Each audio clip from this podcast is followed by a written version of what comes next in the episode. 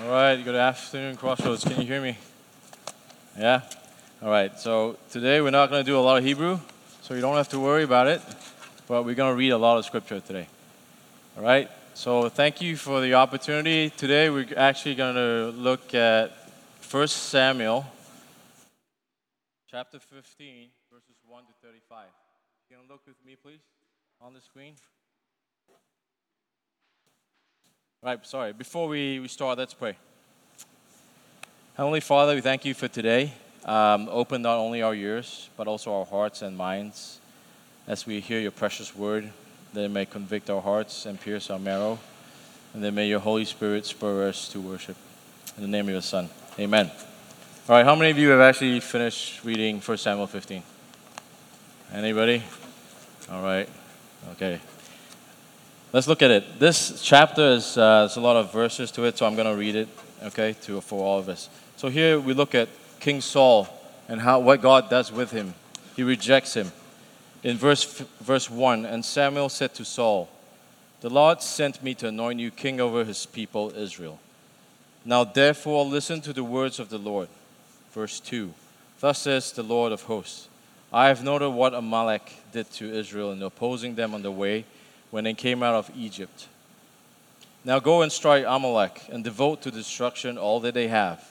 Do not spare them, but kill both man and woman, child and infant, ox and sheep, camel and donkey. Verse 4 So Saul summoned the people and numbered them in Telaim 200,000 men on foot and 10,000 men of Judah. And Saul came to the city of Amalek and lay in wait in the valley. Then Saul said to Kenites, Go depart down, go down from the Amalekites, lest I destroy you with them. For you showed kindness to all the people of Israel when they came out of Egypt. So the Kenites departed from among the Amalekites, and Saul defeated the Amalekites from Havilah as far as Shur, which is east of Egypt.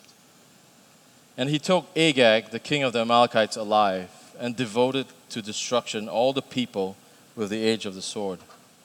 Verse 9 But Saul and the people spared Agag and the best of the sheep and of the oxen and the fattened calves and the lambs and all that was good, and would not utterly destroy them.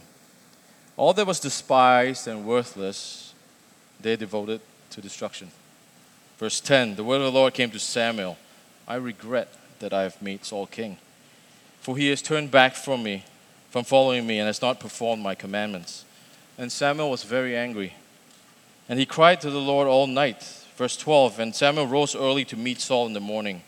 And it was told Samuel, Saul came to Carmel, and behold, he has set up a monument for himself. And turned and passed on and went to Gilgal. And Samuel said to Saul, Blessed be you to us. And Saul said to him, Blessed be you to the Lord. I have performed the commandment of the Lord. And Samuel said, What then is the bleating of the sheep in my ears and the lowing of the oxen that I hear?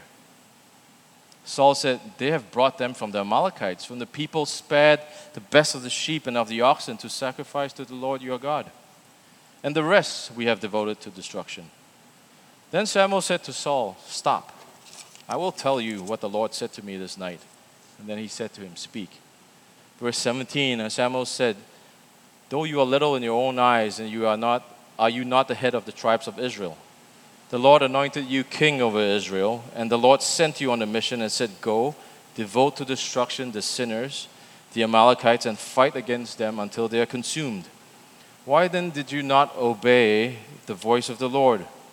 Why did you pounce on the spoil and do what was evil in the, Lord, in the sight of the Lord? And Saul said to Samuel, I have obeyed the voice of the Lord. I have gone down on the mission which the Lord sent me. I have brought Agag, the king of, the, of Amalek, and I have devoted the Amalekites to destruction. But the people took the spoil sheep and oxen, the best of the things devoted to destruction, to sacrifice to the Lord your God in Gilgal. And what did Samuel say in verse 22? He says, Has the Lord as great delight in burnt offerings and sacrifices, as in obeying the voice of the Lord. Behold, to obey is better than sacrifice, and to listen than the fat of rams. For rebellion is as the sin of divination, and presumption is as iniquity and idolatry. Because you have rejected the word of the Lord, he has also rejected you from being king. Verse 24 Saul said to Samuel, I have sinned, for I have transgressed the commandment of the Lord and your words, because I fear the people and obey their voice. Now, therefore, please pardon my sin and return with me, that I may bow before the Lord. And Samuel said to Saul, I will not return with you. For you have rejected the word of the Lord, and the Lord has rejected you from being king over Israel. Verse 27 As Samuel turned to go away, Saul seized the skirt of his robe, of his robe, and it tore. And Samuel said to him, The Lord has torn the kingdom of Israel from you this day and has given it to a neighbor of yours who is better than you. Verse 29 And also, the glory of Israel will not lie or have regret, for he is not a man that he should have regret. Then he said, I have sinned, yet honor me now before the elders of my people and before Israel, and return with me, that I may bow before the Lord your God. So Samuel turned back after Saul, and Saul bowed before the Lord. Verse 32 Then Samuel said, Bring, bring here to me Agag, the king of the Amalekites. And Agag came to him cheerfully. Agag said, Surely the bitterness of death is past. And Samuel said, As your sword has made women childless, so shall your mother be childless among women. And Samuel hacked Agag to pieces before the Lord in Gilgal. Then Samuel went to Ramah, and Saul went up to his house in Gibeah of Saul. And Samuel did not see Saul again until the day of his death. But Samuel grieved over Saul, and the Lord regretted that he had made Saul king over Israel. All right, that's a lot of scripture. Did it make you feel good? Not really. All right, so what are we talking about today? Here's a story of partial obedience and its consequences. There are many similar stories in Scripture, but this account of King Saul stands out very uniquely. This passage in 1 Samuel is packed with so much truth, and there are so many areas to look at, but given the limited time that we have, today I'm just focusing on two areas. The first one, the problem with partial obedience and reinterpreting God's word. And the second one, how we ought to deal with sin as believers. So, quickly on the background of the Amalekites, who are these people? They were a descendant of Esau. Remember Esau? Brother Jacob, the hairy one? The nomadic tribe and a recurring enemy of Israel. The first account of the conflict between the Amalekites and Israel was found in Exodus 17. Do you remember the story of Moses with the raised hands? Every time he raised his hands, Israel won, and when he put it down, they lost. And in Deuteronomy 25, God puts in law for Israel to blot out Amalek from under heaven because of their wickedness. In 1 Samuel chapter 30, you see the Amalekites attack David's entourage. What do they do? They kidnap the women and the children. In 2 Samuel, an Amalekite tells David that he killed Saul. And what does David do to him? He kills him. In the book of Esther, remember Haman? He's an Agagite, also a descendant of Amalek. And what did he do? He plotted the extermination of the Jews. So the focus today is not about which people are enemies of God, because we all are. So if we look at Romans 5:10, it says, "While we were enemies, we were reconciled to God by the death of His Son, Jesus Christ." Instead, today I would like to borrow the account of King Saul as an illustration of how we are to respond to God's word and how we are to deal with sin. This graphic account is both a warning of the sin of selective obedience we pick and choose what we like and don't like. The righteousness of God's holy wrath and how we as believers are to deal with sin. In verses 1 to 3, you see Samuel come to Saul with a command from God. Note that this is not the first time that Samuel has tasked King Saul with a command from God.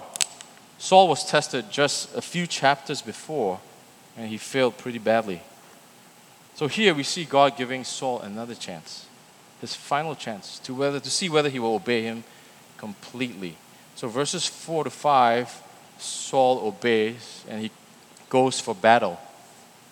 In verse 6, we see Saul spare the Kenites, and these were close relatives of Moses, and they journeyed with Israel in the wilderness in the desert during the 40 years, and afterward they settled south of Judah. So Saul did rightly by sparing the Kenites. In verses 7 to 9, we see that Saul's battle is actually a great success. But what happens? Immediately after, he spares Agag, the king of the Amalekites. What do you think Saul was doing with the king? He was probably parading him around like a trophy, having him strapped up on a horse, walking through the city, right? Enjoying the praises from his people. And notice how Saul and the people began to compromise with uh, Amalek. They not only spared Agag, but they kept the best of the animals and spoil and refused to destroy them. In the second half of verse 9, you see this statement All that the people thought was worthless, they destroyed, and they kept what they thought was best. What do we see here? What did God say? He said, Destroy everything. And what did Saul and the people do? They reinterpreted what God said and made exceptions for themselves. They said, God, don't worry about it. Let me tell you what's better. Okay? So God's command was very clear. Saul was to totally destroy the Amalekites, no hostages to be taken. So the implication is no spoils either. All right, let's talk about the elephant in the room. The question that every single person sitting here is thinking about. Okay, how can a God of steadfast love mercy, and grace execute such severe judgment on this tribe, especially killing women and children. Correct? Yes? How many of you heard friends ask you this question? Okay, let's see. So, this is not the focus today. So, God's specific judgment and ancient Israel as a theocratic state is not the focus today. But I'll leave you with this God cannot deny himself and his thoughts and decisions are in line with his perfect will.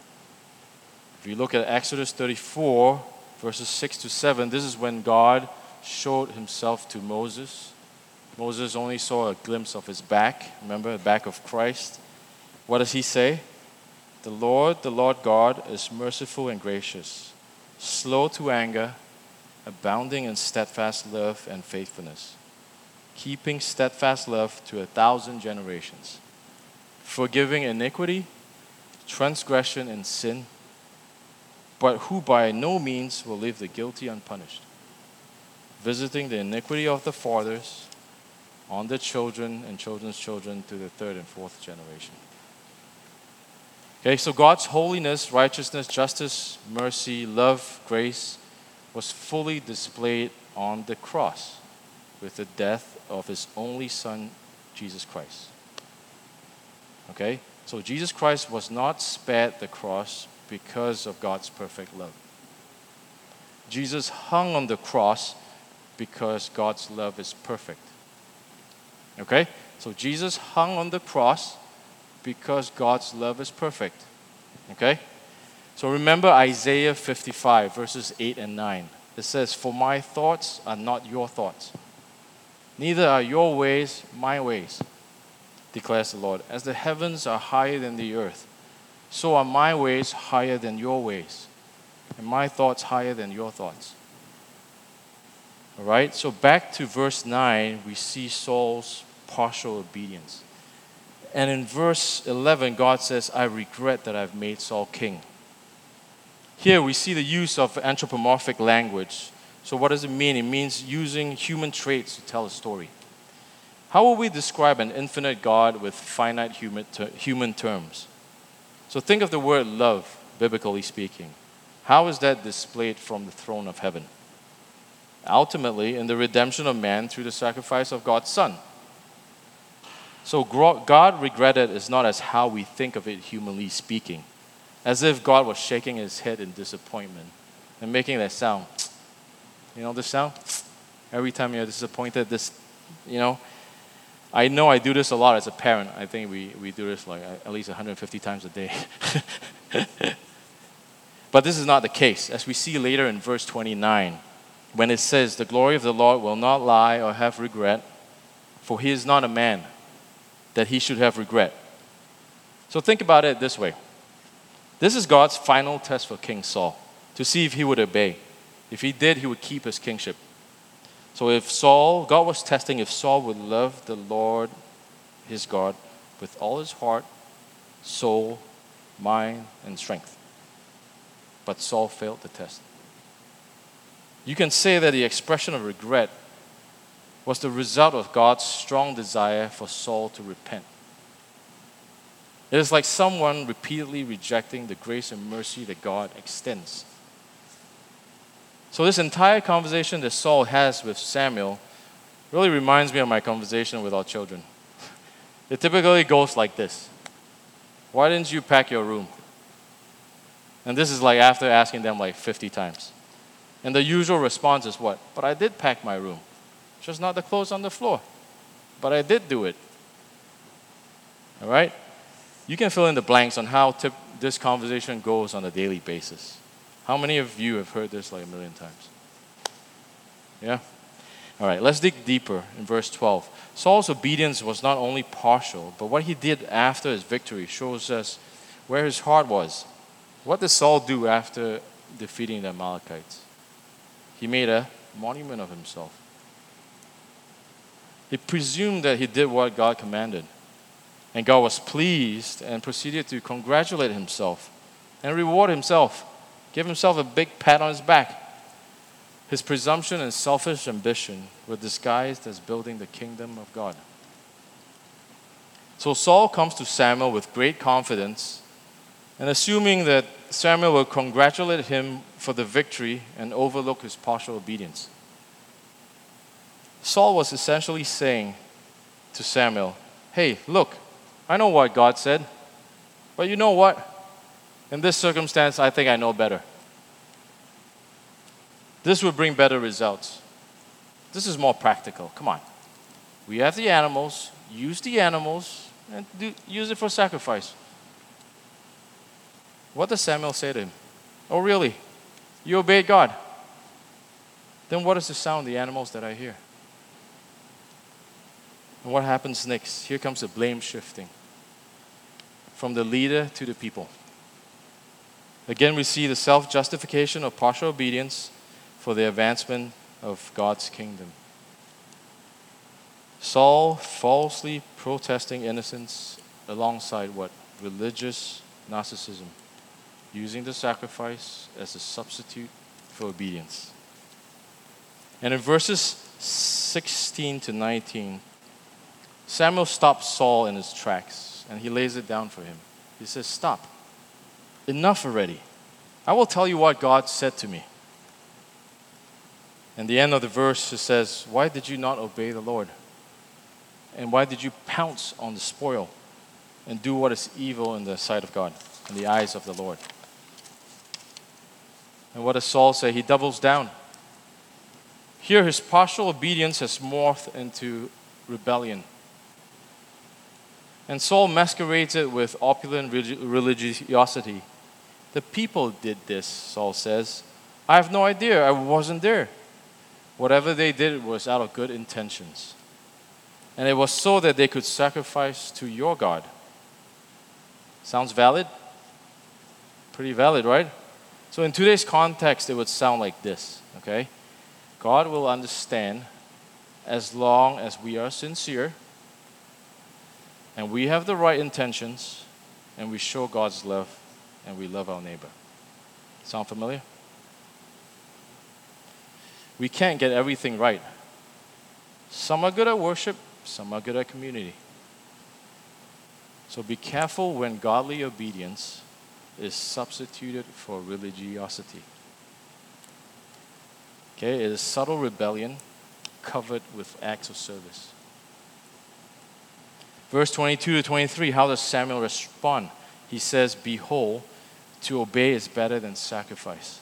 For rebellion is as the sin of divination, and presumption is as sin of idolatry. So the third time's a charm. Only after being utterly exposed, Saul confesses and gives the reason of his disobedience the fear of man. So, rejecting the word of the Lord, the teaching of Scripture, is as good as rejecting Christ himself. He's the Word, He's the Logos in flesh. So, what does John 14, verse 15 say? If you love me, you will build me a big church. Yes? No. What does it say? If you love me, you will have an amazing worship service. If you love me, you will have a great revival. No, it says, if you love me, you will keep my commandments. Matthew 28, how does it end? It, Jesus tells us, teaching them to observe all that I've commanded you. If God's voice is not heard anymore, the voice of another will be heard. In your free time, I would encourage you to read what happens to Saul in 1 Samuel chapter 28. Okay? Let's look at verse 25 and 26. So Saul does not want to let the people see Samuel rejecting him. At that time, if you had the prophet rejecting the king, it means that his kingship is over. Okay? So it all becomes an exercise in public relations. Okay, like a politician, Saul's main concern is image preservation and manipulation. In today's context, what does Saul do? He immediately hires a PR firm. Right? He goes out, hires a PR firm to do damage control. Okay? In social media terms, what was Saul trying to say to Samuel? He says, Please continue to put your stamp of approval on me so that my followers on Instagram will see that God's anointing is still on me. I will need to manage, I will need my image to continue as it is. Let's ask ourselves where have we seen this practiced? PR, everywhere. Do we care about honoring God or do we care more about our image?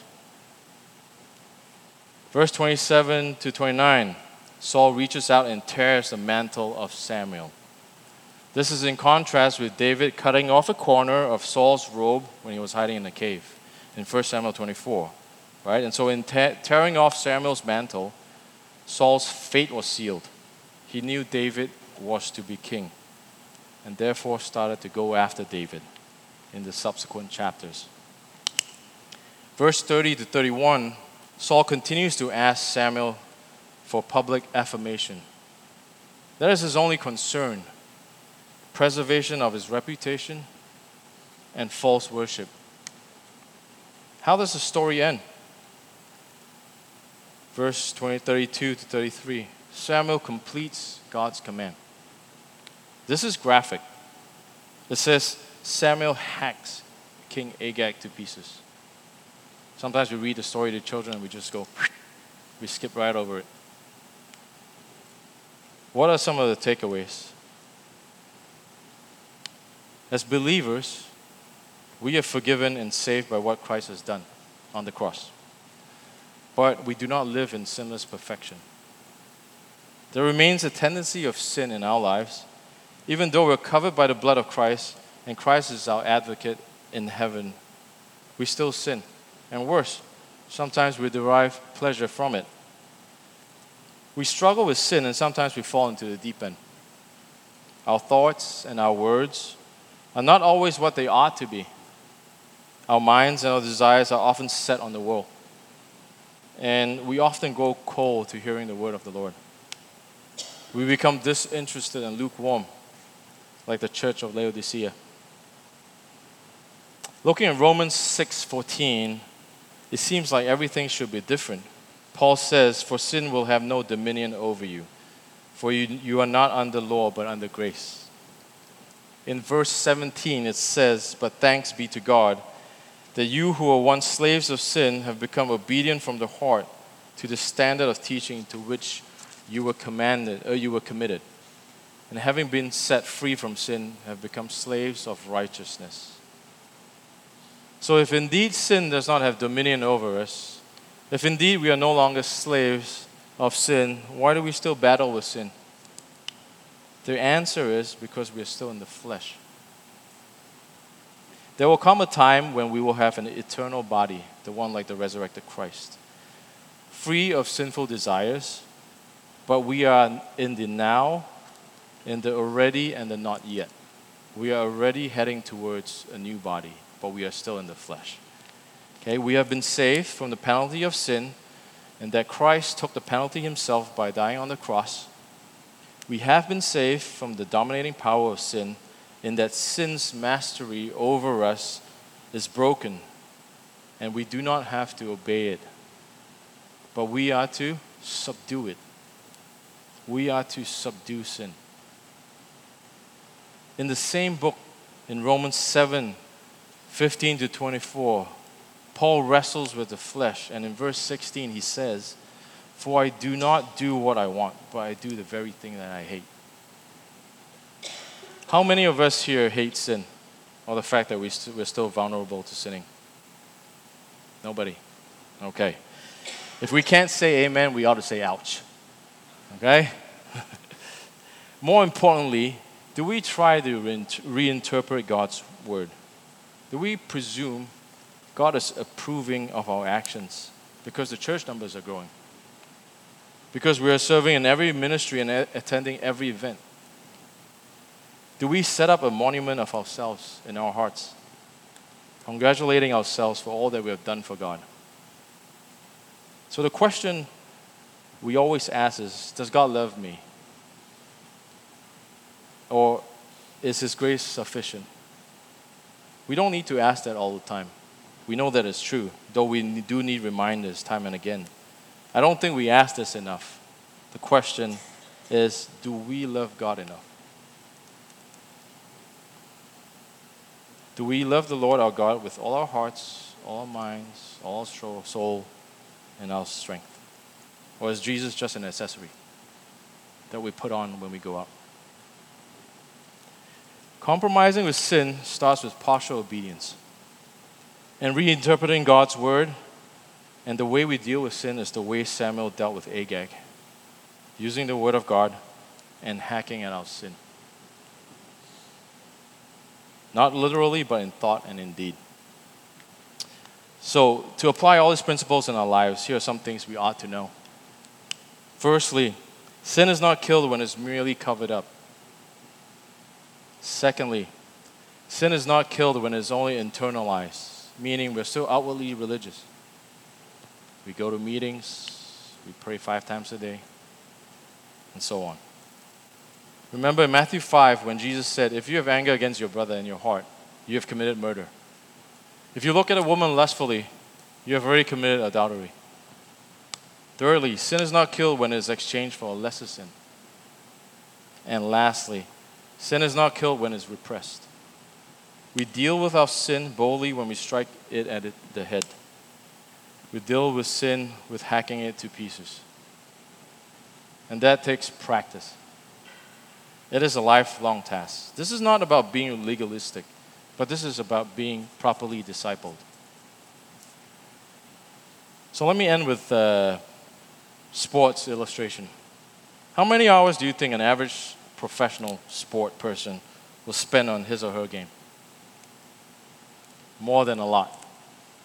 Okay? On average, golfers, professional golfers, hit about 500 balls a day. Junior professional tennis players, they need to hit at least 50,000 balls on average to get somewhere good. Pro cyclists, on average, cover 13,000 miles during the year of training. Marathon runners, as Colin Collette, 30 to 50 miles a week, and ultra marathon runners, 100 miles a week. So you get the drift.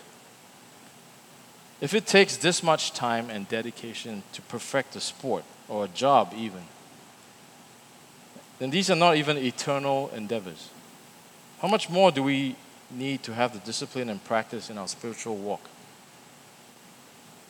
In Galatians 5 16 to 17, it says, But I say, walk by the Spirit, and you will not gratify the desires of the flesh. Verse 17, For the desires of the flesh are against the Spirit, and the desires of the Spirit are against the flesh. For these are opposed to each other, to keep you from doing the things you want to do. As an encouragement, I would like to end with this, knowing that we all fall short and sin. 1 John 1 9. If we confess our sins, he is faithful and just to forgive us our sins and to cleanse us from all unrighteousness. So, as the body of Christ, let us practice righteousness. Not that it saves us, but because our Lord and Savior Jesus Christ has already conquered sin and death.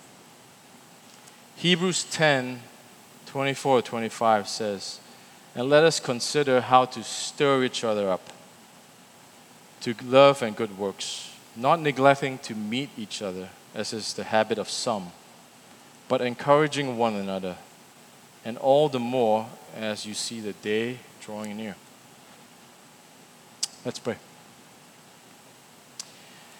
Heavenly Father, we thank you for your steadfast love and grace towards us. Help us respond to you with total obedience. In the name of your Son, Jesus Christ. Amen. Thank you.